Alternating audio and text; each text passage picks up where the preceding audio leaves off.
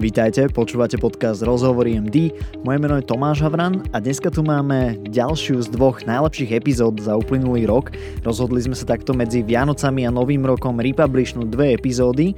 A prvá bola tá, ktorá sa mne najviac páčila za posledný rok, bola s Janom Trachtom a je odpublikovaná minulý týždeň. Ak ste ju ešte nepočuli, tak neviem, čo robíte. A druhá epizóda, tu ste mohli vybrať vy. A tu vlastne dneska publikujeme a budete ju môcť počuť už o chvíľu. Stala sa nám však taká vec, že aj vy ste vybrali ako najlepšiu epizódu za posledný rok tú s Janom Trachtom, že sa vám najviac páčila. Tak sme si povedali, že neodpublikujeme dvakrát tú istú epizódu za sebou, ale zoberieme si druhú najlepšiu epizódu. Bol medzi nimi naozaj maličký rozdiel v počte hlasov, ktoré získali na Instagrame. No a teda táto druhá najlepšia epizóda, ktorú ste si vy vybrali, bola epizóda s Tomášom Eichlerom, neurogenetikom, kde sme sa rozprávali o zdravom spánku, štúdiu, ako sklbiť spánok a nočné služby. A myslím, že je tam veľa, veľa užitočných informácií aj čo sa týka nejakých typov a trikov na skúškové, respektíve študovanie na skúškové, ako do toho zaradiť niekde aj svoj spánok. Takže ak ešte si viete dať pol hodinku, hodinku pauzu pri nejakom upratovaní, behaní, tak si ju puste. Možno práve vám to trošku pridá energie aj do skúškového alebo na nejaké nočné služby. Takže Ďakujem veľmi pekne, že ste hlasovali za tú najlepšiu epizódu za uplynulý rok. Tretie miesto v tejto ankete dostala Daniela Ostatníková, takže ak máte chuť, ešte ste ju nepočúvali, určite choďte na to, je to 82. epizóda. No a ďalšie honorable mentions, ktoré ste spomínali, bola napríklad epizóda 123 s Myškom Skurákom, 120. s Tomášom Salajom, 92. s Milanom Kulkovským alebo 116. s Petrom Celecom. Takže ak ste nejakú z týchto nepočúvali, tak máme nejaké ďalšie typy, ktoré si môžete stiahnuť do vašej apky. No, tak without further ado, tu už máme epizódu, ktorá bola vaša najobľúbenejšia, respektíve druhá hneď po Janovi Trachtovi a je s Tomášom Eichlerom. Nech sa páči. Jasné, že máme tendenciu robiť veci na poslednú chvíľu, prokrastinovať, nárazovo sa veľa učiť. Ale to som už vedel aj ako stredoškolák, proste aj zo psychológie, zo všetkého možného, že takým spôsobom vytvorené spomienky ti aj tak dlho nevydržia. Vieš, možno, že nárazovo dáš tú skúšku na druhý deň, ale o rok si to nebudeš pamätať a vieš, že to podľa mňa škoda. A hlavne, keď ťa to baví a chceš to robiť a tie veci na seba nadvezujú. Vítajte, moje meno je Tomáš Havran a vy počúvate podcast Rozhovory MD. Som veľmi rád, že sa nám podarilo pozvať do tohto podcastu Tomáša Eichlera, veľmi šikovného neurogenetika, ktorý pracuje vo Viedni a venuje sa spánku. No a vlastne aj o tom je celý náš rozhovor. Rozprávame sa o tom, že ako vyťažiť zo spánku čo najviac na to, aby sme počas dňa boli plne sústredení, aby sme mali energiu, aby nám bolo dobre. No a rozprávali sme sa o tom, ako sa stretáva spánok a skúškové, spánok a nočné služby napríklad, že snažil sa naozaj aplikovať tie svoje vedomosti na to, čo by potrebovali vedieť medici, mladí lekári. Samozrejme, ja som sa ho snažil furt dostať do týchto rovín. No a okrem toho spánku sme sa rozprávali aj o meditácii, ako meditácia môže pomôcť jednak spánku, ale takisto aj k ďalším veciam v našom živote a dal pár praktických rád, že ako začať, ako si nájsť nejakého lektora meditácie. Takže myslím, že veľmi zaujímavá epizóda. A na konci bude zverejnený prípadne aj popise tejto epizóde nájdete link na jeho webovú stránku, kde nájdete rôzne ďalšie podcasty, videá, jeho články, takže určite eh, si na ne potom kliknite, ak vás to zaujme. No a poďme už teraz na náš rozhovor. Tak ako aj ostatné epizódy, aj túto vám prináša farmaceutická spoločnosť Krka Slovensko s motom Žiť zdravý život. Ahoj Tomáš, vítaj v podcaste Rozhovory MD. Ty si študoval na prírodovedeckej a prírodovedecká často býva taká tá fakulta, kde sa medici dostanú, keď sa nedostanú na medicínu, respektíve uchádzači o medicínu a potom jeden rok skúšajú, druhý rok, možno sa im to podarí, možno sa im to nepodarí. Ako to bolo u teba? Aj ty si chcel študovať medicínu alebo nie? Ďakujem za pozvanie, teším sa, že som medzi vami. Ja som medicínu študovať nechcel, ale väčšina mojich spolužiakov áno.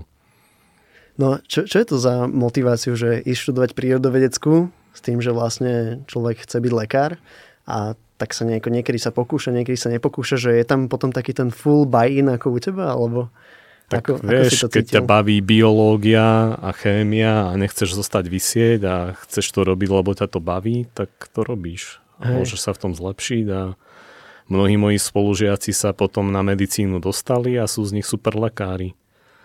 Niek- z niektorých z nich sa dokonca stali psychiatri. Dokonca mám spolužiaka, ktorý možno, že až keď bol štvrták, biológ, sa dostal ako na záchranárstvo, potom sa dostal na medicínu a stal sa z neho psychiatr. A vidíš na ňom, že má ten vedecký prístup mm-hmm. a robí to podľa mňa super a pracuje ako psychiatr v Čechách.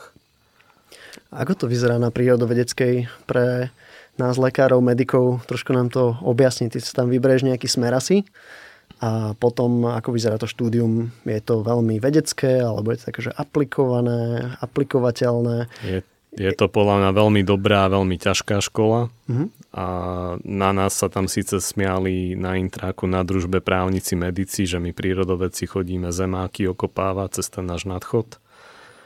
Ale nie je to tak. Proste je to fakt ťažká seriózna škola a učíš sa stále aj praktické veci, aj teoretické veci. My sme sa dokonca učili z lekárskych kníh, my sme mali tie isté učebnice anatómie, tie isté učebnice fyziológie a to, čo ste vy lekári mali sa naučiť za, jeden, za tri semestre, my sme sa museli za jeden semester naučiť. No, lebo treba bolo ešte aj bezstavovce, aj stavovce. Ešte čo bola, že vy máte anatómiu človeka na tri semestre, my sme všetky tri lekárske atlasy anatómie od Čiháka museli ovládať po jednom semestri.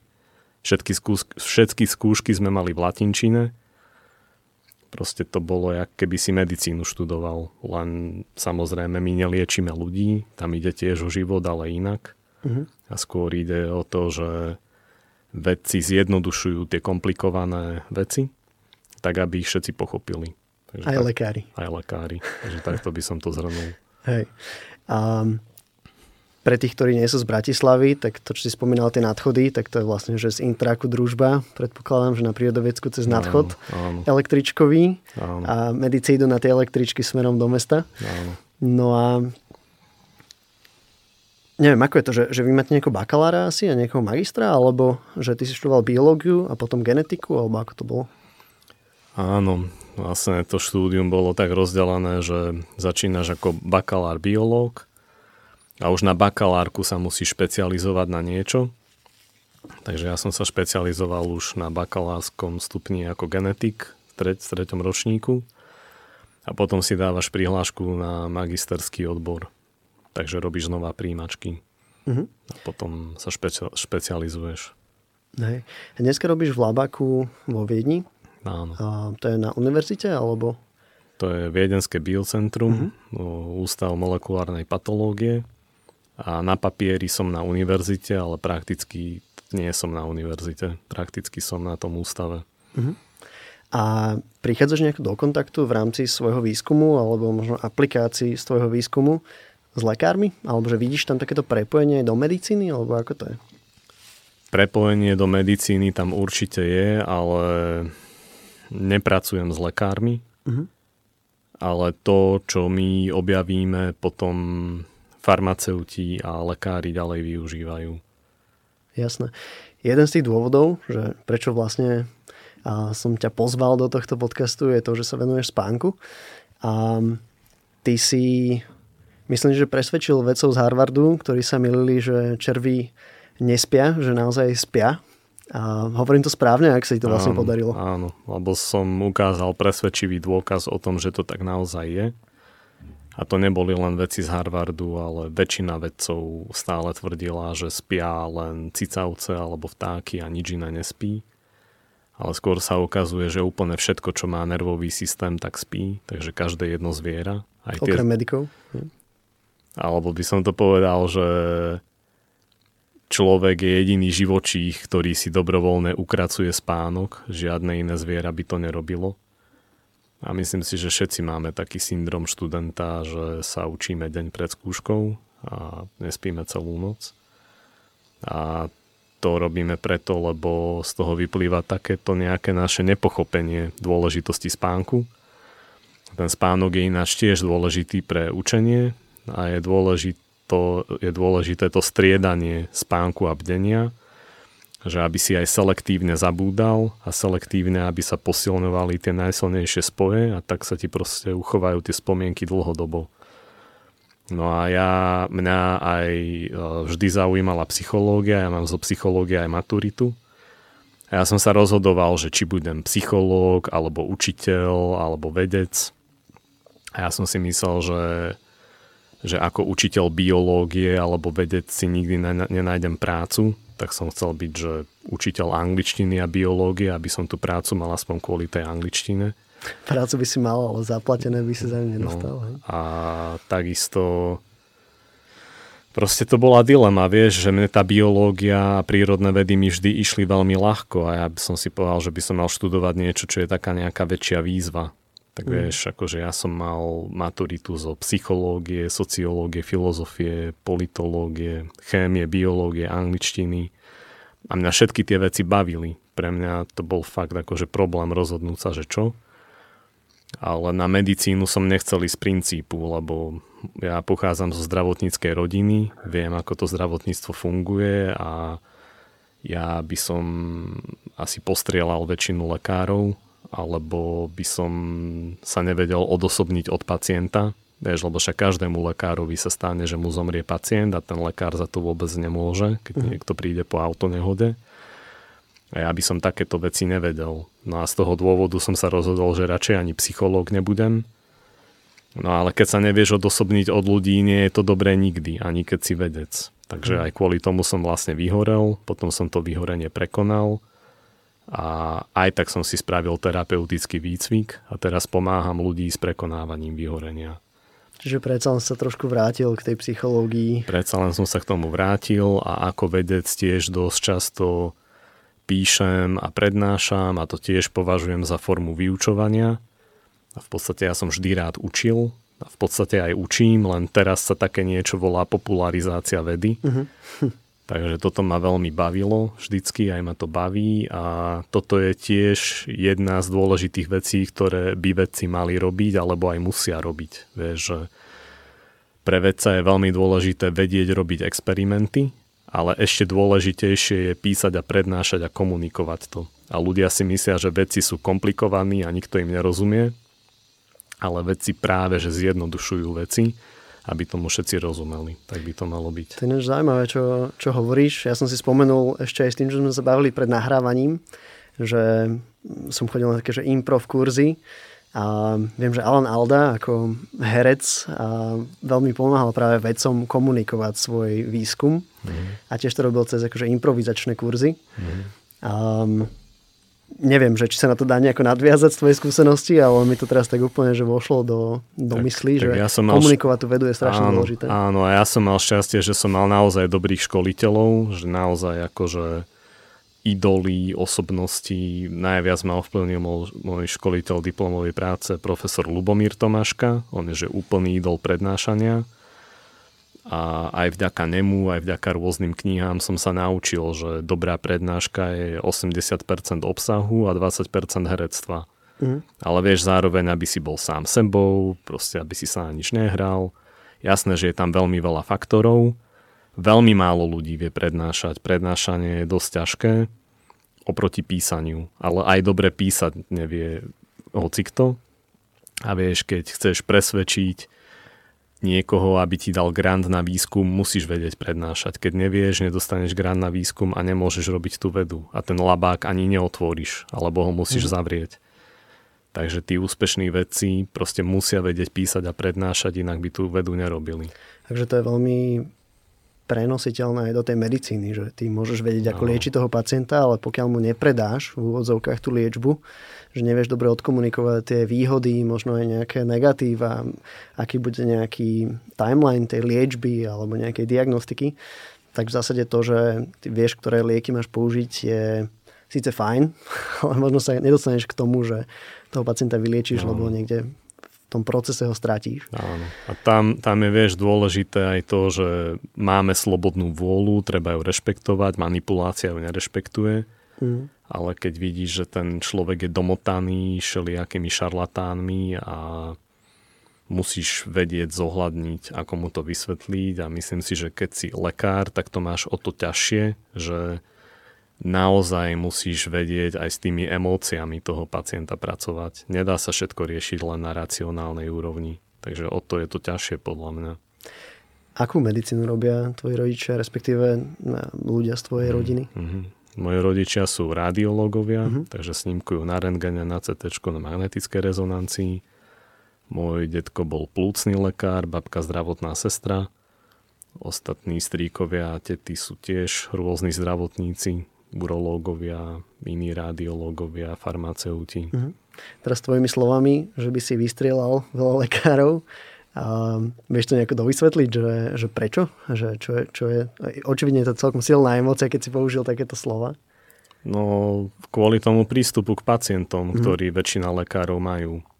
Vieš, a ja som zažil rôznych lekárov, alebo čo som aj videl, ako sa správa moja rodina, alebo ako, čo som počul z ich rečí, ako sa správali nejakí iní lekári, tak sa mi to väčšinou nepáčilo, čo som videl, že sa deje v pozadí. A tým nechcem hádzať ľudí do jedného vreca. Proste samozrejme, že sú lekári, ktorí sú super, ale vieš, potom kvôli tomu, že niekto má nejakú zlú skúsenosť, alebo nejaký lekár má proste veľké ego a zoperuje každého pacienta, ktorý jeden deň prežije po operácii, ale na druhý deň zomrie, tak ten človek podľa mňa nemá čo otvárať hlavy a podobne. Hmm. Takže vieš, potom ma mrzí, že na Slovensku musíš vedieť kto s kým, kedy, ako a prečo a mať kontakty, lebo sa bojíš, že pre Boha ktorý lekár ťa bude operovať. A tak by to nemalo podľa mňa byť. Vieš, keď si proste v Rakúsku, ja som v Rakúsku nemal žiadne konexie, ja som išiel do Rakúska úplne sám. Vieš, aj to som chcel mať istotu, že, že vidím, že v zdravotníctve na Slovensku sa dosť často robí rodinkárstvo, že vidíš, že nejaký lekár proste prevezme ordináciu po svojich rodičoch, alebo keby nemal rodičov lekárov, tak by nebol v tej nemocnici. No a ja som chcel mať istotu, že tým, že z mojej rodiny nikto nie je vedec, že som sa sám dostal na tú vedu. Sám som sa dostal do Viedne. Keď som bol vo Viedni, ja som tam nepoznal nikoho. Keď som išiel k Zubárovi, tak som išiel proste úplne normálne k niekomu, ktorého som v živote nepoznal. A bolo to nakoniec dobré. Vieš, na Slovensku by som sa bál, že pre Boha komu pôjdem, kedy, ako. A často je konflikt záujmov potom, áno. keď sa lieči niekto, kto sú tam nejaké očakávania a podobne. Áno, áno, tak proste nechcem hádzať všetkých do jedného vreca, len ti poviem, že ja som sa nejak bál chodiť k lekárovi na Slovensku a bál som sa aj v Rakúsku, ale tam som zatiaľ nemal nikdy zlú skúsenosť. Napríklad s lekármi v Bratislave som mal len zlé skúsenosti a to som si postavil hlavu, že som samostatný, študujem v Bratislave, mám síce rodičov zdravotníkov v Nitre, v Nitre by ma hoci kto zobral hocikedy, mm. ale ja proste nechcem byť protekčný alebo aký a proste idem si sám k lekárovi a strašne zle so mnou zaobchádzali. Strašne zle som sa proste fakt čudoval. Som bol a naši ma prosili, prosím ťa, pod do Nitry. Hovorím, nie, ja to urobím sám. A nakoniec som aj tak musel ísť do Nitry. Vieš, proste ten prístup bol fakt otrasný. A potom, no. potom vieš, keď vidím, že sa niektorí lekári takto správajú, potom ma mrzí, že niektorí lekári, teda niektorí pacienti už nevedie, neveria lekárom a budú veriť, vieš, nejakým šarlatánom alebo nájdu si proste nejakú inú cestu. A je to podľa mňa škoda. A opäť opakujem sa, väčšina lekárov nie sú podľa mňa zlí, ale vieš, kvôli takým nejakým extrémnym negatívnym príkladom, mm. ktoré ľudia zažijú, ich to proste odrádza. Hej. Tak tá profesionalita naozaj keby mm, mnohým chýbala, že presne napríklad v Británii sa veľmi dbá na tej komunikácii s pacientom, na, na takom tom vystupovaní, ale to nemusí byť iba v nemocnici, ale aj niekde inde. Me, tiež aj z mojej skúsenosti z nejakých dachových krajín. Um, neviem, no proste, že, že nestane sa, že na teba ako napríklad na medika alebo na kolegu tam niekto bude e, zjapať alebo nedaj Bože, vulgárne a ti niečo bude rozprávať. To ešte sa nebavíme o tom, že čo pacient zažíva, ktorý tam prichádza s nejakou, nejakými očakávaniami, s, s nejakou bolesťou, s nejakými problémami. Mm-hmm. No hej no, bohužiaľ nie si to, nie si to iba ty, kto si toto zažíva. Určite. A poďme trošku na ďalšiu alebo na inú stránku a to je ten spánok vlastne, prečo, mhm. jeden z dôvodov, že prečo som ťa sem zavolal a ty si, ty si prijal pozvanie, čomu sa veľmi teším. A to je ten spánok. Um, spánok a medicína. Často cez skúškové sa medici predháňajú v tom, že kto koľko nespal a, a koľko študoval. Čo myslíš, že je taký dobrý um, návod, dobrý, zdravý spôsob, ako si nastaviť také skúškové, ktoré trvá povedzme, že 3 až 5, 6 týždňov každý semester. Je to naozaj akože záhul na ten mozog a na nejakú pozornosť, aj konec koncov fyzicky. Ako by sme si to mali nastaviť, alebo ako by si to medici mali nastaviť? Osobne sa mi osvedčilo aj ako študentovi biológie, aj že moji spolubývajúci boli medici, naplánovať si spánok, jedlo, pohyb, fakt akože zohľadniť v plánovaní tie základné biologické potreby. Lebo jasné, že máme tendenciu robiť veci na poslednú chvíľu, prokrastinovať, nárazovo sa veľa učiť. Ale to som už vedel aj ako stredoškolák, proste aj zo psychológie, zo všetkého možného, že takým spôsobom vytvorené spomienky ti aj tak dlho nevydržia. Vieš, možno, že nárazovo dáš tú skúšku na druhý deň, ale o rok si to nebudeš pamätať a vieš, je to podľa mňa škoda.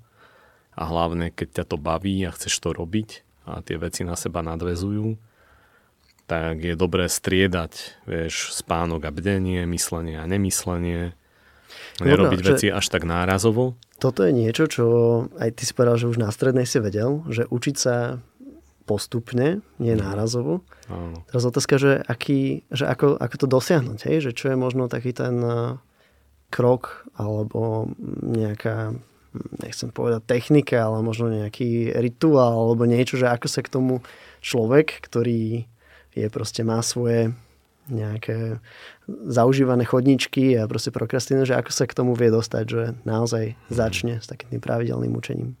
Tak vieš, dôležité je, aby si si vytvoril pravidelný režim. Vieš, keď aj tak nemáš pravidelný režim a robíš všetko každý deň úplne inak, tak aj ťažko sa budeš pravidelne učiť.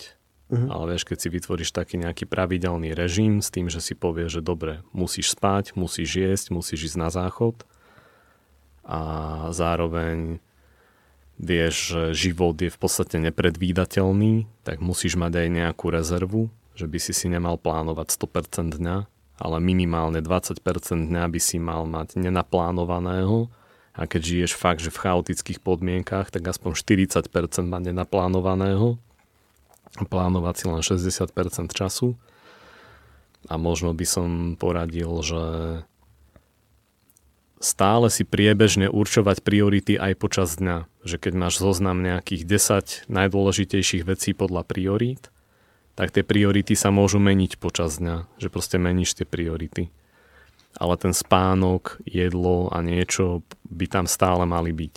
Čiže mm. to, to si musíš povedať, že to proste musí byť, lebo ten spánok je naozaj produktívna aktivita a vieš, aby si nebol chorý, lebo keď si chorý, tak zase nie si produktívny, nefunguješ dobre, ničíš si zdravie.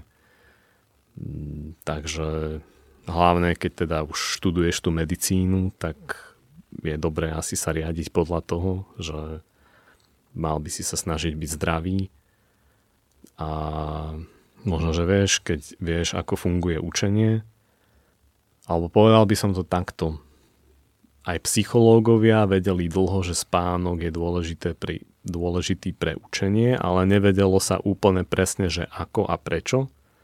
A teraz sa už vie, už sa poskytli kľúčové dôkazy v roku 2017, publikované v časopise Science. Vtedy aj mne vyšli tie moje objavy v časopise Science v tom istom roku.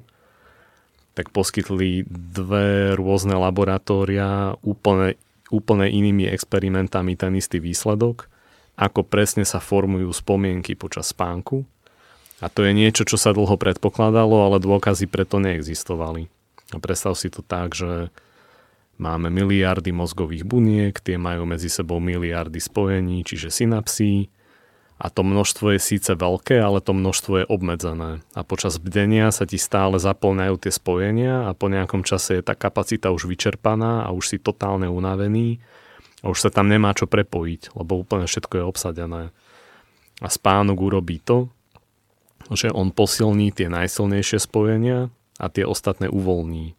Ako by vytrhal burinu zo záhrady a tie ostatné spojenia sa uvoľnia pre nové učenie a pri ďalšej bdelosti sa vieš zase efektívnejšie učiť.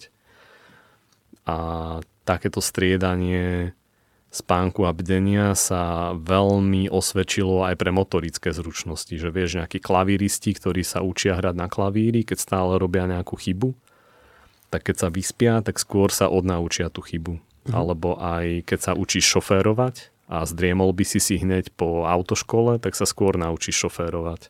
Čiže platí to, že napríklad takýto motorický skill, keď robíš pred spaním, povedzme, že večer, ale ešte stále máš nejakú energiu asi, tak uh, sa ho rýchlejšie naučíš, ako keď to robíš ráno a potom celý deň ešte riešiš tisíc ďalších vecí, alebo... Môže byť aj to, alebo keby si si dal, že šlofíka aj počas dňa, potom ako si sa to učil, tak tiež si to lepšie zapamätáš. A to je normálne, že vedecky dokázané. To je normálne, že vedecky mhm. dokázané a testovali to aj na nejakých malých deťoch, že keď sa učili niečo v škole a dali si potom šlofíka, že sa im lepšie vytvorili tie spomienky. Uh-huh. Akože nezvýši, nezvýšila sa im inteligencia z toho, ale to, čo sa učili, si lepšie zapamätali.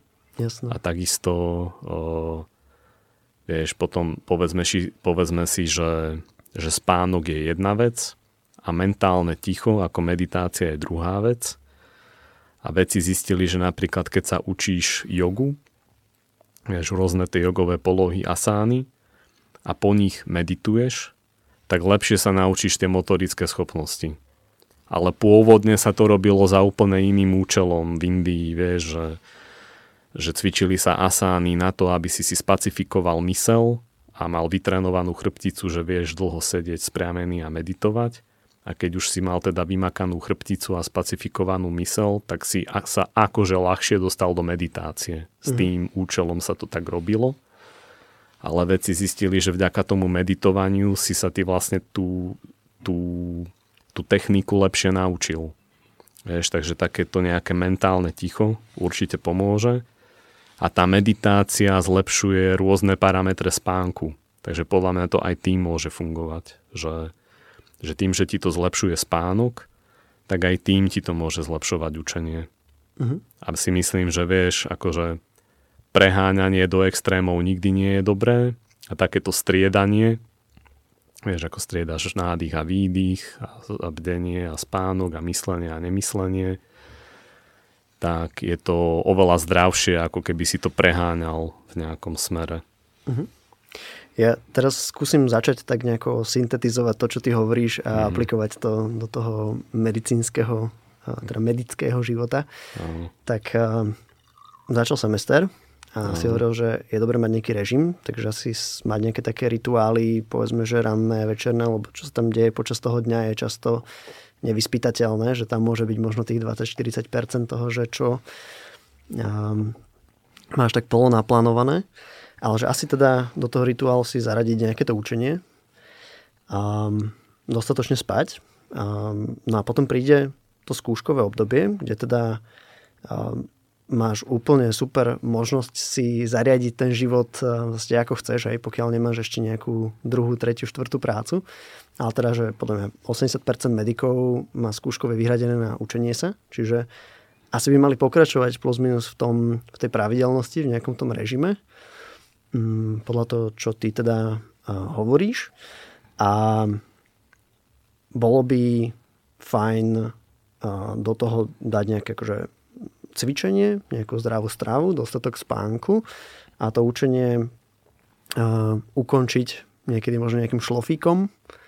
Um, čo ešte by si do toho pridal? Uh, ako um, využiť ten potenciál naplno? Ja by som pridal to, že by bolo najlepšie poznať samého seba, uh-huh. vieš, lebo každý človek je iný a nejaké veci sú síce univerzálne aplikovateľné, ale mal by si proste fakt poznať samého seba, vedieť, čo tebe funguje, čo tebe účinkuje a toho sa držať. Vieš, niekto, vieš, keď budeš len napodobňovať nejakých miliardárov, čo píšu nejaké motivačné knihy, to neznamená, že ty budeš ako oni, keď to úplne protirečí tomu, aký si.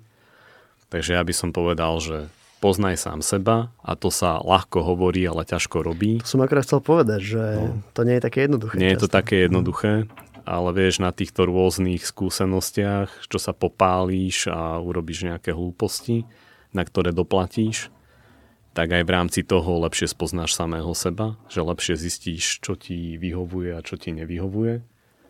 Takže si myslím, že toto je úplne že najdôležitejšie, že spoznaj sám seba Myslím, že v dnešnej dobe je dobré naučiť sa manažovať stres, lebo žijeme vo veľmi stresujúcom období, takže tiež takým spôsobom, aký tebe vyhovuje. Áno, žijeme vo svete, ktorý je nepredvídateľný a nie je to vôbec ideálny svet a málo komu by sa dalo ideálne naplánovať, že ísť spať v tom istom čase a vstávať v tom istom čase ale zdá sa mi byť také praktickejšie pre väčšinu ľudí, že aspoň stávať každý deň v rovnakom čase a ísť spať vtedy, keď si unavený alebo keď si to môžeš dovoliť. Lebo keď vstávaš každý deň v inom čase, aj sa ti to horšie plánuje, aj si rozhádžeš hormóny, ale keď stávaš každý deň v tom istom čase, tak vieš, každý deň tesne pre zobudením budeš mať vysokú hladinu kortizolu a to je zdravé, keď máš raz za deň normálne pred zobudením. Potom, keď každý deň začína v rovnakom čase, tak aj vieš si ešte plánovať ten začiatok dňa a nejaký deň si mohol pracovať veľmi veľa a si proste viac unavený, tak ťa telo uspí skôr a keď musíš byť strašne dlho hore, tak na druhý deň pôjdeš skôr spať večer. Vieš, že to takto dospíš a takto si zachováš tie rytmy. Takže ja by som odporúčal že vyber si ten začiatok dňa, ktorý ti vyhovuje. Pre niekoho je to o 8 ráno, pre niekoho o 5 ráno, pre niekoho o 7 ráno a drž sa toho každý deň, aj cez víkendy, aj cez sviatky, proste stále. A chod spať vtedy, keď si unavený, alebo kedy si to môžeš dovoliť. Mhm. Čiže ideálne dospávanie večer, nie ráno, hej? Áno, ideálne dospávanie večer a to sa vlastne osvedčilo aj mojim rodičom po nočnej službe lebo v zdravotníctve tie nočné služby vyzerali tak u nich, že išli na 7 ráno do práce, 24 hodín v robote a ešte do 3. po obede. O 3. po obede došli domov, rovno si lahli, spali trochu, najedli sa, zase išli skôr spať a na druhý deň zase na 7 ráno do roboty, do 3. Čiže toto podľa mňa robili veľmi dobre a vtedy sa ešte nevedeli takéto veci a vieš, proste počúvali to svoje telo, vedeli, čo im funguje. Dneska ešte k tým nočným službám ja by mm. som uh, tom trošku pozastavil, mm-hmm. lebo je to jedna z tém, ktoré som chcel prebrať. Aha. A je, je to niečo, čoho podľa mňa mnohí sa trošku obávajú, že vlastne ako bude vyzerať taký ten ich biorytmus, keď budú musieť absolvovať tie nočné služby. Našťastie a dúfam, že vo väčšine nemocníc to nie je tak, že ten lekár tam musí zostať ešte ďalší deň po 24. Mm-hmm. Že povedzme, že ideš na tú 7, ale prichádzaš domov na ďalší deň okolo 9, možno 10. A čo je teda dobré, že radšej neísť spať, alebo že dať si trošku nejaký šlofík a potom večer ísť skôr. Teda podľa toho, čo ty hovoríš, že takto nejak mi to asi vychádza, ale čo, čo je asi najlepšie? Vieš čo, uh, v tom prípade, teda v každom jednom prípade je dobré dospať ten spánkový dlh čo najskôr ako sa dá. Uh-huh. A keď je to, že jednorazovo, takto, alebo párkrát do mesiaca, tak radšej čím skôr tým šlofíkom, ale keby si dospával každý jeden deň šlofíkom, ktorý trvá hodinu a pol a dlhšie, tak si narušíš biologické hodiny. Uh-huh. Ale keď máš takýmto spôsobom nočnú napríklad 5 krát do mesiaca, tak naozaj čím skôr to dospať, aj keď teda prídeš ráno, ale vieš, keďže spánok, teda zdravý spánok, riadia dva procesy, biologické hodiny a homeostáza, udržiavanie vnútornej rovnováhy, tak vieš, aj keby si bol brutálne unavený, tak nedokážeš spať 3 dní v kuse lebo tie biologické hodiny ti to nedovolia tak dlho. Že by mm. si spal proste o pár hodín viac, ale nie, že 2-3 dní. Takže No a pokiaľ ide o toho šlofíka, tak vieš, kebyže si dáš každý jeden deň šlofíka, ktorý trvá 20 až 30 minút, tak ti to nenaruší biologické hodiny. Keby si si dal, že 1,5 niekedy, tiež je to v pohode, ale keď viac a každý deň, tak si môžeš tie biologické hodiny dosť posunúť. A skôr by to znamenalo, že vieš, nespíš dostatočne hlboko a máš nejaký zdravotný problém a preto vlastne nespíš dobre. Takže mm-hmm. sa to dá použiť aj ako diagnostický marker napríklad na niektoré choroby. Ale takáto praktická vec, že po nočnej, hej, čím skôr dospať spánkový dlh, keď je to šlofík, nech je to šlofík. Ale akože každý deň by som to tak nerobil. Dobre, ale teda dojdem po nočnej ráno domov a teraz si mám dať ten 20-30 minútový šlofík a potom večeri skôr spať? Alebo že, lebo si hovorí, že čo najskôr Ke, dospať? Keď, ten... keď prídeš po nočnej, uh-huh. tak si daj šlofíka, ktorý trvá hodinu a pol, uh-huh. keď môžeš. Keď nie si ponočnej a chceš si každý jeden deň dať šlofíka, asi akože normálny, tak 20 až 30 minútového. Uh-huh. Ale že keď dojdeš ponočnej, tak kľudne tú hodinu a pol a potom večer chod skôr spať. Čiže tie hodiny by nejako mali sedieť, hej? že keď spím povedzme 7 hodín každú noc bežne, a teraz mám tu nočnú, tam som spal možno že hodinu a pol, tak uh, si to mám nadbehnúť na tých 14 hodín za tie 2 dní, hej? Tie hodiny by mali sedieť v tom zmysle, aby si stal každý deň v tom istom čase. Mm. Telo ťa aj tak uspí, vieš, napríklad si došiel po nočnej, dal si si šlofíka hodinu a pol, potom si bol pár hodín hore a potom ťa telo uspí napríklad 10 hodín pred zobudením alebo ťa uspí 15 hodín pred zobudením. Proste to už ako to telo zvládne. To telo meria čas a vie, kedy sa ty zobudíš. Práve počúvate podcast Rozhovory MD, dám si kratočku pauzičku. Ak sa vám táto epizóda páči a chcete sa dozvedieť o mozgu viac, tak neváhajte sa prihlásiť na odber nášho podcastu vo vašich podcastových aplikáciách a vypočujte si napríklad našu 83. epizódu. Je to rozhovor s pani profesorkou Ostatníkovou a okrem toho, že je veľmi inšpiratívna, tak samozrejme rozpráva aj o tej jej láske mozgu a neurovedách. No a teraz poďme späť k rozhovoru. Dobre, poďme naspäť k skúškovému. Mm-hmm. Teraz uh, môžeš to zariadiť tak, ako chceš. A mnoho medikov sa učí, že od rána až do noci a ten spánok je tam niekde medzi tým, s čím sa blíži skúška, tak tým toho spánku je asi menej. A často sa stáva, ale mne sa vždy stávalo, že som bol proste unavený niekde počas toho dňa, že už som čítal, už som mi zatvárali oči a čo v takomto prípade?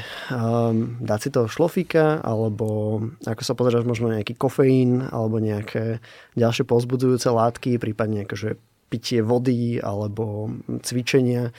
Um, že keď už si unavený, že čo je možno vtedy najlepšie spraviť a zároveň aj ako tomu predchádzať a či dostatočne dlhý spánok tomu vie predísť vlastne.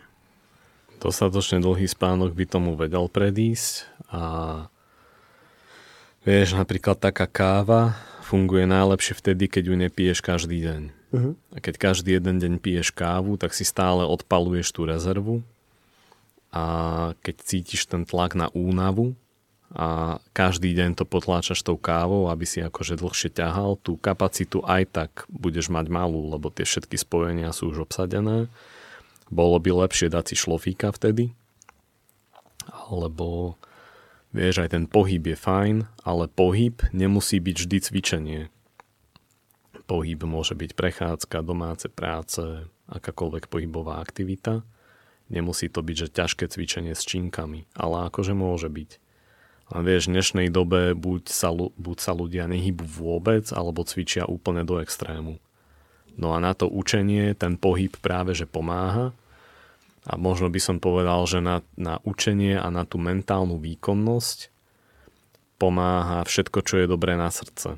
Vieš, Taká proste, zóna keď, 2, hej, takéto kardio.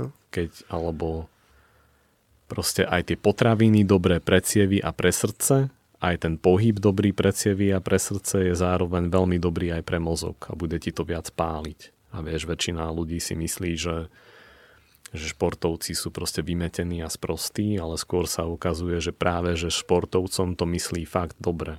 Lebo vieš, naše telá sa vyvinuli za pochodu, za pohybu a oni ten pohyb očakávajú. A ja si myslím, že sme sa nevyvinuli na to, aby sme boli chorí a rozrušení a nevyspatí, ale problémy nastávajú, keď dávame našim génom nesprávne signály.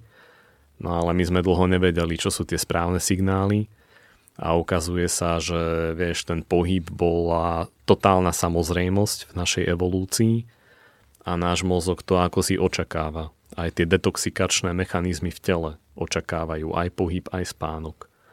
No a vieš, keď sa málo hýbeš a málo spíš, tak máš v tele oveľa viac toxínov a máš proste zahmlený mozog a až tak dobre ti to nefunguje. No a ja si myslím, že teraz aj vďaka vede lepšie zistujeme, čo sú tie signály, ktoré sú prirodzené pre tie naše gény a ten spánok a pohyb patria medzi ne. Aj mhm. správna životospráva celkovo, čiže aj výživa. A potom máš látky, ktoré, alebo látky a potraviny, ktoré ti aj ten spánok zhoršujú alebo ti zaťažujú imunitu. A vieš, nie sme mozog na paličke a ten nervový systém je aj tak so všetkým prepojený. A je to práve, že neuroendokrínno-imunitný systém. A vieš, neurológia vie veľa diagnostikovať, ale málo liečiť. A to aj preto, že mnohé tie veci sú nepochopené a dosť často súvisia s imunitou. Uh-huh. A imunita je dosť slabo pochopená, čo sa týka akože spojení s tým mozgom, ale tým, že všetko so všetkým súvisí a dalo by sa to fakt zjednodušiť, že pohyb, spánok, správna výživa, ako celkovo životospráva, ti naozaj pomôžu aj na to učenie, lebo vieš, by som to nazval ako, ako zdravá produktivita. Prečo je to také náročné proste ísť skôr spať, aj keď už si unavený a keď máš tieto vedomosti, že ti to pomôže? Pretože jedna vec je rozmýšľať nad vecami na mentálnej úrovni a racionálnej úrovni a iná vec je precítiť to, pochopiť to, mať to ohmatané, mať to proste odskúšané. Vieš, aj tie normy od spoločnosti, ľudia sa pretekajú v tom, kto spí menej, kto viac maká Mm. Ako vieme zistiť, že dostatočne dlho spíme? Že čo je možno taký dobrý experiment, ktorý si ľudia vedia spraviť? Že OK, tak pre mňa ideál je 8 hodín 15 minút. Mm-hmm. A ako na to prídem? Naozaj iba tým, že sledujem svoju nejakú energiu počas dňa, alebo dá sa to nejak tak e, objektivizovať? To je dobrá otázka, lebo vieš, tá presná dĺžka, koľko by sme mali spať, sa mení počas tvojho života, mení sa podľa tvojich okolností a neexistuje jedno univerzálne číslo, ale tie meradlá sú také, že spať by si mal toľko, aby si sa cítil odpočinutý, aby si nebol zábudlivý, aby si nebol koordinovaný, aby si nebol nejak prehnane agresívny. A ťažko sa to určuje, keď máš taký rozhádzaný rytmus. Vieš, že keď chodíš spať a keď stávaš v každom jednom čase a nejak to brutálne mentálne riešiš, tak sa len zbytočne domotáš. Ale veľmi ti pomôže, keď budeš naozaj vstávať každý jeden deň v tom čase a budeš si všímať, že kedy ťa mozog už totálne odpálí, že už proste nefunguješ a proste sa ti chce spať, tak ty aj tak vieš, kedy vstávaš a môžeš sledovať, že kedy si išiel spať a vieš, ten spánok sa skladá z niekoľko spánkových cyklov a ten jeden spánkový cyklus trvá približne hodinu a pol. Ale starší ľudia ho majú kratší, mladší ľudia ho majú dlhší. Vieš, veľmi starí ľudia môžu mať 60 minútový spánkový cyklus. Ale povedzme, keď ten priemer je 90 minút, čiže hodina a pol, tak keď si spal 6 hodín, tak si spal 4 spánkové cykly. 7,5 hodiny 5 cyklov, 9 hodín je 6 cyklov tak keď si všimneš, že väčšinou sa cítiš úplne optimálne, keď spíš 7,5 hodiny, tak vieš, že aha, dobre, tak ja sa cítim optimálne, keď spím 5, pán, 5 spánkových cyklov a trvajú asi tých 90 minút.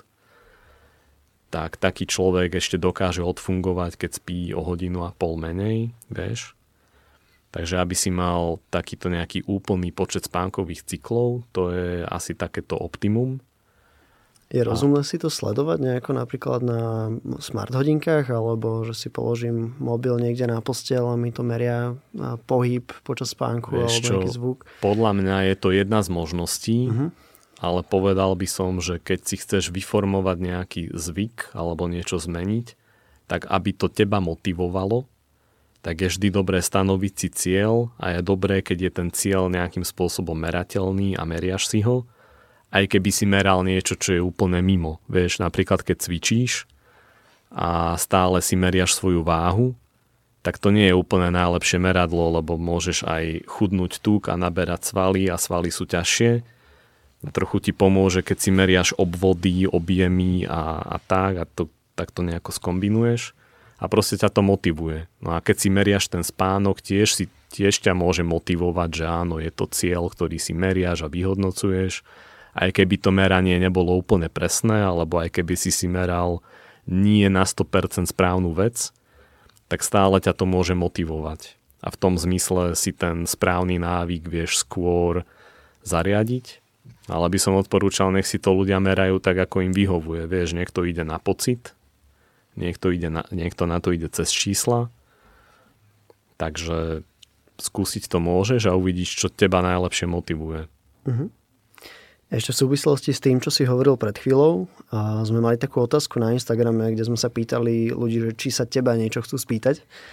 A, a myslím, že jedna slečna, možno teraz budem kriudiť nejakému pánovi, sa pýtala, že ako dlho musí trvať spánkový deficit, aby sa prejavila porucha sústredenia. Čiže trošku tak otočila asi tú otázku, no. že predstavujem si to už proste v tom skúškovom, kde už skracuješ a skracuješ ten spánok, že odkedy to sústredenie je už naozaj že porušené. Tak napríklad po jednej prebdenej noci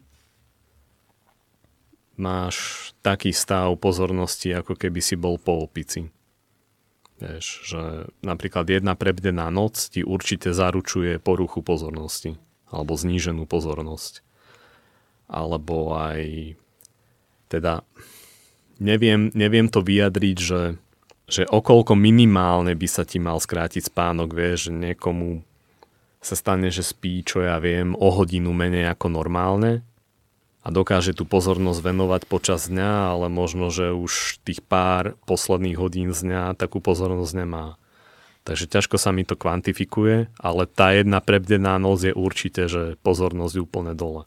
Ja tu mám ešte takú jednu srandu, že raz mi jeden kamoš hovoril, že on cez Kuškové to robí tak, že 4 hodiny spí, 4 hodiny sa učí a toto opakuje proste 2, 3, 4 týždne, že kvázi za ten deň má 12 hodín spánku a naozaj, že tie 4 hodiny, čo bdie, tak sa venuje, ja neviem, učeniu alebo písaniu nejakej diplomovky a že je to pre neho veľmi dobrý spôsob, ako stráviť to skúškové.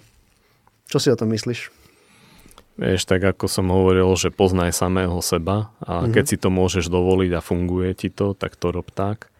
Ale nie je to univerzálny princíp, ktorý by fungoval každému. Vieš, aj ten polifázický spánok je taký, že keď funguješ takýmto režimom, tak keď nemusíš nič iné robiť a nemusíš nikde cestovať, tak je to v pohode.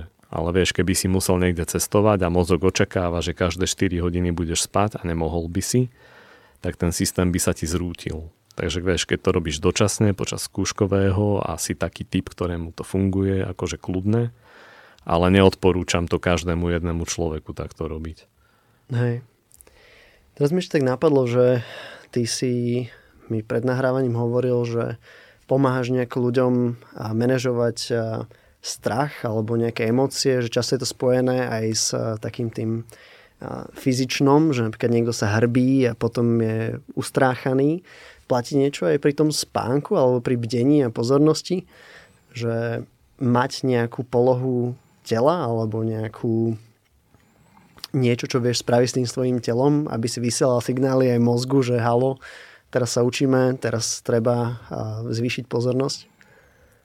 Sú také psychosomatické prejavy, jasné, že vieš, keď je niekto ustráchaný a je zhrbený z toho, tak vždy je dobré riešiť to na tej úrovni. Niekoho môže aj strach zo skúšky vlastne oberať o spánok napríklad.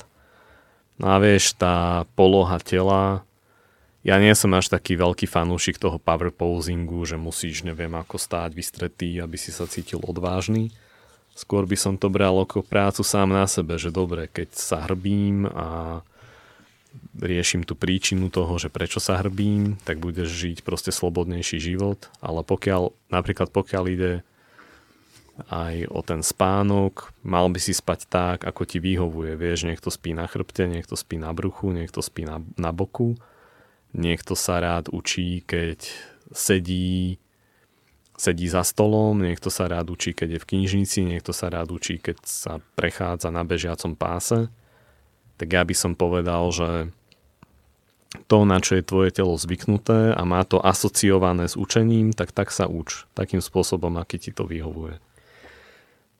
Ty okrem toho teda, že sa venuješ e, vede spánku, tak sa venuješ aj ďalším veciam a jedna z nich je meditácia, kde si aj lektorom meditácie. A Vie nejako meditácia, možno aký spôsob meditácie pomôcť v rámci lepšieho zaspávania a nejakého lepšieho bdenia počas toho, počas toho dňa, možno aj v tom učení, že sú nejaké také veci, čo by sa vedel odporučiť medikom, že ako by meditáciu vedeli zlepšiť tento svoj výkon? Áno, určite.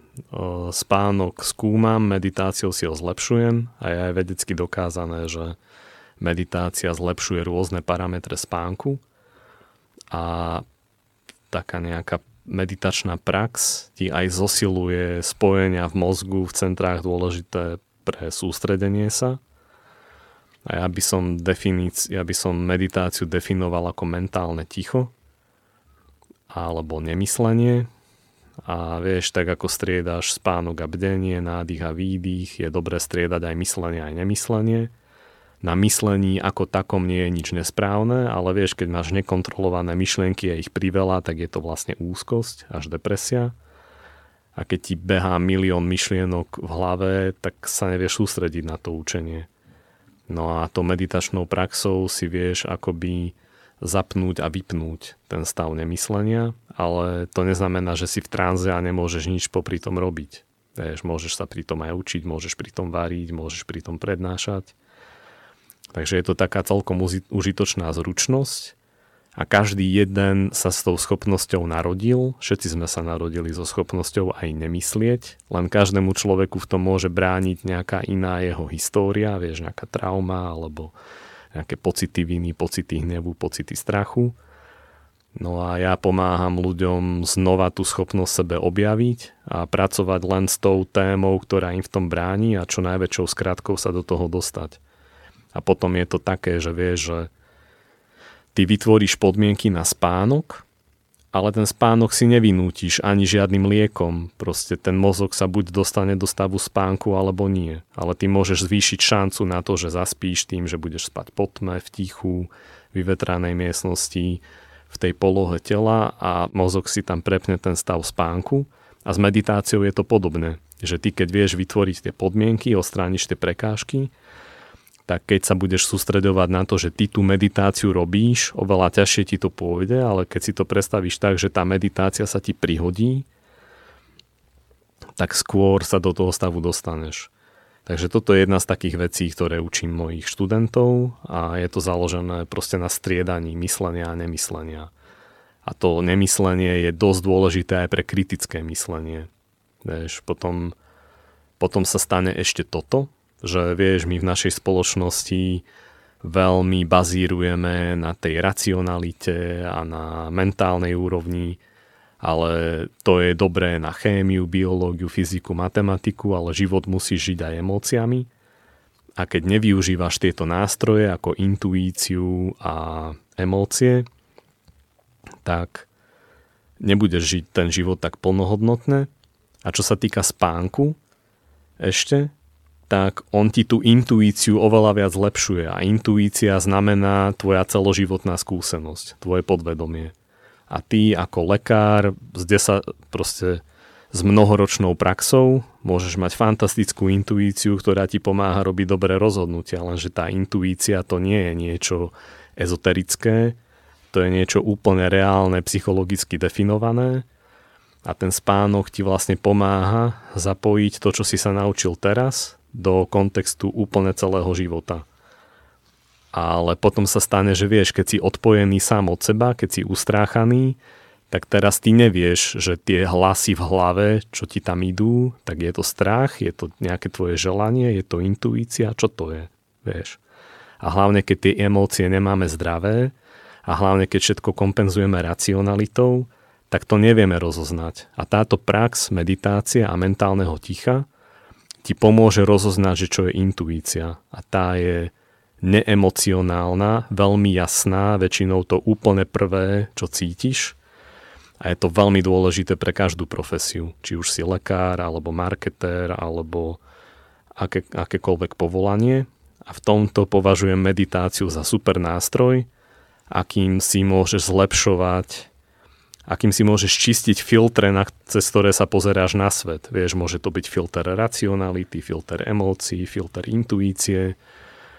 Niekedy si tie filtre dáš dole a pozeráš sa na svet bez filtrov, to je tá meditácia alebo aj spánok ti pomáha tie filtre si čistiť.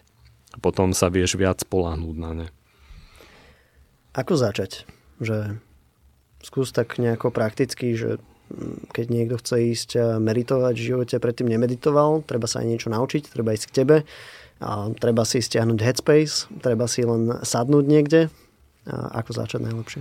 Najlepšie je začať tak, že je dobré naučiť sa rozoznávať ten meditačný stav a vieš, ja verím tomu, že máme dušu a že naše vedomie je v nervovom systéme, ale nie sme anieli a máme telo a to telo je veľmi dobrý indikátor, čo sa v tebe deje. Takže je dobré vnímať pocity v tele a keď si v meditačnom stave, v stave nemyslenia, tak je to taký pocit, ako keby si mal zimomriavky z hudby.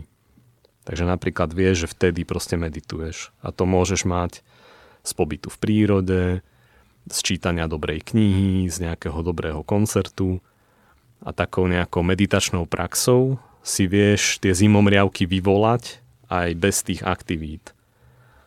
Takže a veľa vecí vieš vypracovať cez telo. Vieš, napríklad ak máš strach a ten ti bráni v tom nemyslení, tak aj ten strach vieš spracovať cez telo aj vlastne veľmi dobrý lekár, psychiatr Karol Gustav Jung, tak on tvrdil, že on má dosť peňazí na to, aby si zaplatil hoci koho na hoci čo, ale on na schvál si sám rúbal drevo, ním si kúril, sám si varil, sám si umýval riady, polieval kvety svoje a povedal, že takéto veci nás najlepšie uzemňujú a vieš, uzemnenosť je vlastne opak uletenosti a úzkosti. Keď si proste uletený a úzkostlivý, nie si uzemnený.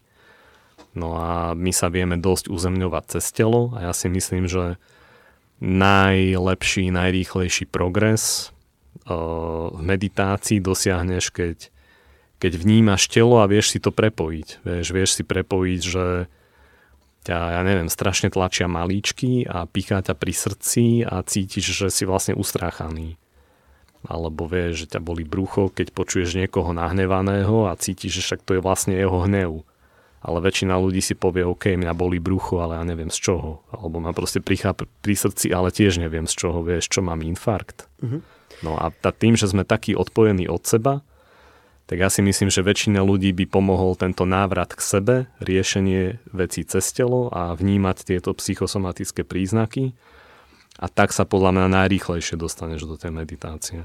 A stačí, že sám, alebo že potrebuješ na to nejakú pomoc, napríklad takého lektora, alebo hej, nejakého virtuálneho lektora v podobe nejakej aplikácie, že um, čo, vieš, že teraz, že krok číslo jedna.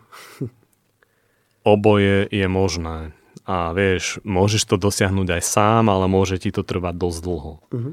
Tak keď to chceš urýchliť, tak môže ti pomôcť, keď niekto, kto už vie dobre meditovať, ti v tom pomôže. Mm-hmm. Samozrejme. Potrebuješ to trošku nechať vysvetliť, potrebuješ asi rozumieť, že čo máš. Áno. Alebo čo, je čo, dobré... Čo hľadáš. Mm-hmm, mm-hmm. Vieš, akože máme rôzne možnosti. Veľa ľudí číta knihy o tom, akože vieš, ja som, ja 22 rokov robím bojové umenia, ja som sa chcel aspoň 10 rokov naučiť meditovať úplne, že bez úspechu. Som čítal o tom knihy, stále som si predstavoval, aké to je. Myslel som si, OK, teraz by to asi mohlo byť, ale v podstate to také nikdy nebolo. Až kým som sa to nenaučil od nejakých ľudí, ktorí reálne meditovali 10 ročia. Tam mi to dosť urýchlilo, tie veci. A vieš, časom to už vieš aj iných ľudí učiť vieš ich navnímať, vieš im v tom nasmerovať tie veci. Tak ja som sa učil meditovať od, od rôznych bojových umelcov a terapeutov. Takže, vieš, sú rôzne možnosti, máme na výber, každý si môže vybrať to, čo mu vyhovuje. A ja píšem aj o tom, ako si nájsť správneho učiteľa meditácie, napríklad na mojej web stránke tomazeichler.com alebo aj na mojich sociálnych sieťach. Zavináš Neurogeneticis na Instagrame alebo Thomas Eichler Autor na Facebooku.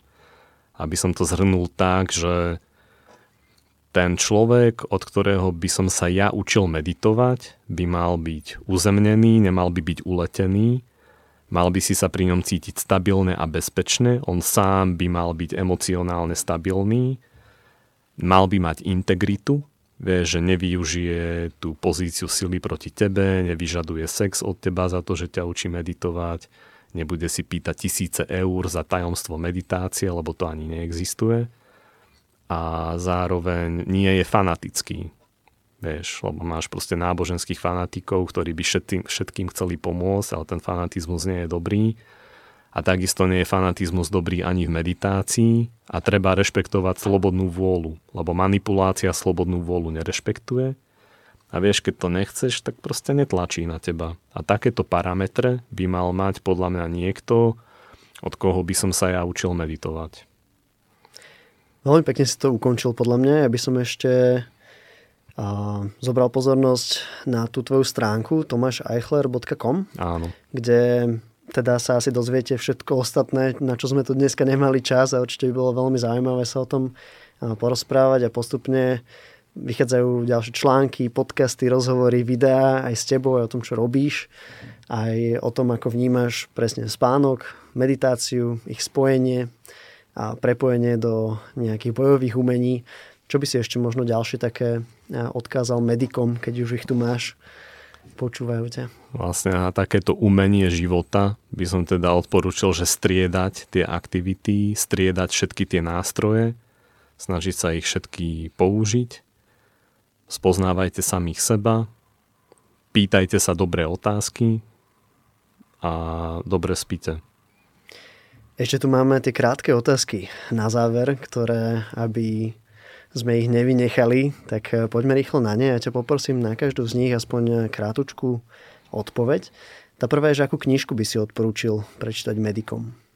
Medikom by som odporúčil knihu Tretia kultúra od Johna Brockmana, pretože ten ako editor zozbieral eseje od tých najväčších mysliteľov a autorov a tretia kultúra sa to volá preto, lebo to je akože jedna kultúra, že prírodovedci, druhá kultúra, že humanitní vedci a on ich premostil. A myslím si, že tam je to veľmi dobre napísané preto, lebo oni sa tam aj medzi sebou hádajú, že na každú tú esej pindá nejakých 5 iných autorov v tých knihe a oni si takto proste komentujú tie veci.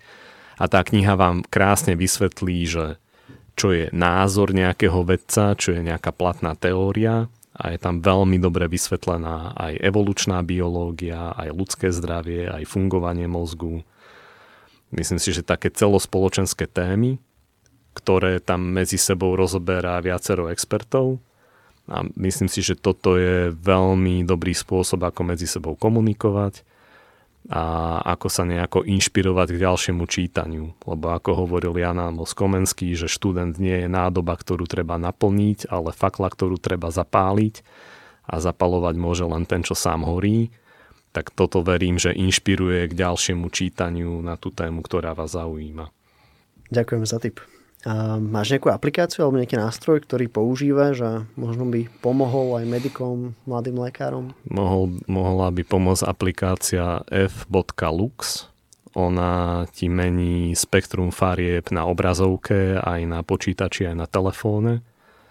Že vlastne so západom slnka ti to zmení to spektrum tak, aby sa ti tvoril melatonín. Tak si myslím, že toto je asi najlepšia aplikácia, ako môžeš teraz mať.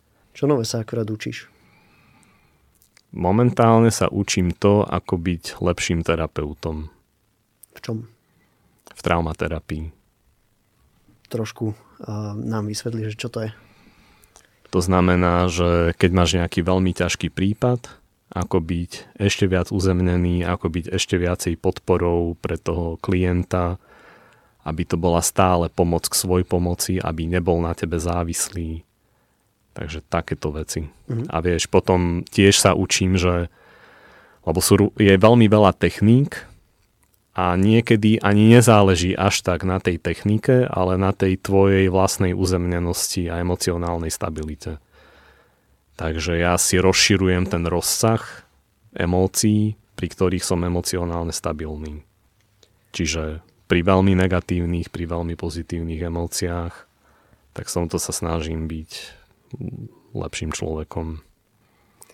Ty robíš strašne veľa vecí, ale teraz kebyže neexistuje genetika, neurovedy, čomu sa venuješ vo svojej, v svojom dayjobe, tak čo by bolo to, na čo namieríš najväčší svoj fokus, čomu by si sa tak profesionálne venoval? Oveľa viac by som učil. Tomáš, ďakujem veľmi pekne za rozhovor, že si prišiel, že sme sa mohli porozprávať a približiť tento tvoj svet.